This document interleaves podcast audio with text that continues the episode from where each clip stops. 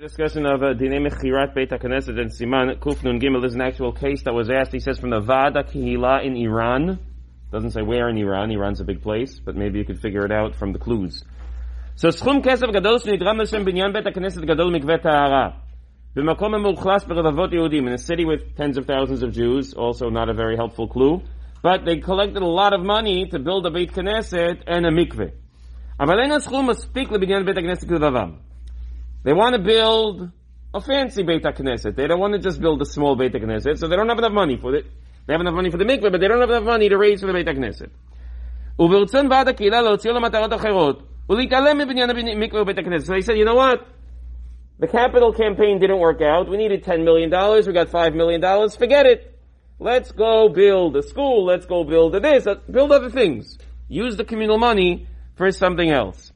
Why? That, so, but the problem is, okay, but people gave the money for Beit HaKnesset and the mikveh. So what about that? I, that's why I gave the money. So I say, no, no, no. Hazmana lav miltahi.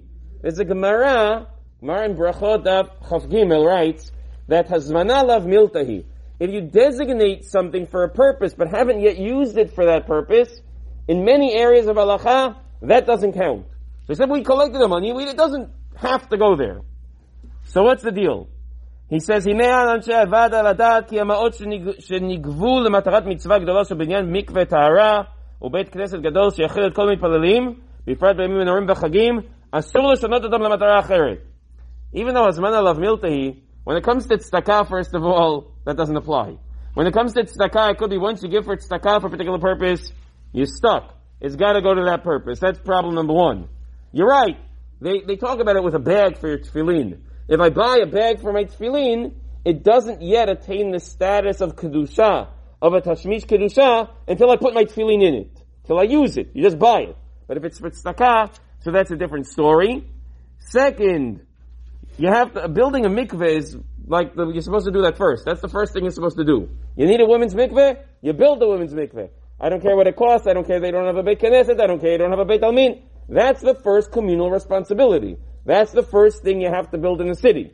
So for two reasons. First of all, the kesef was already taken for that purpose. Secondly, a mikveh takes higher priority on everything else, and that's even more important than the Beit Knesset, and therefore, that's what they should do. And if they have money, so they, they have money left over. I mean, they wanted to build a huge Beit Knesset. They didn't.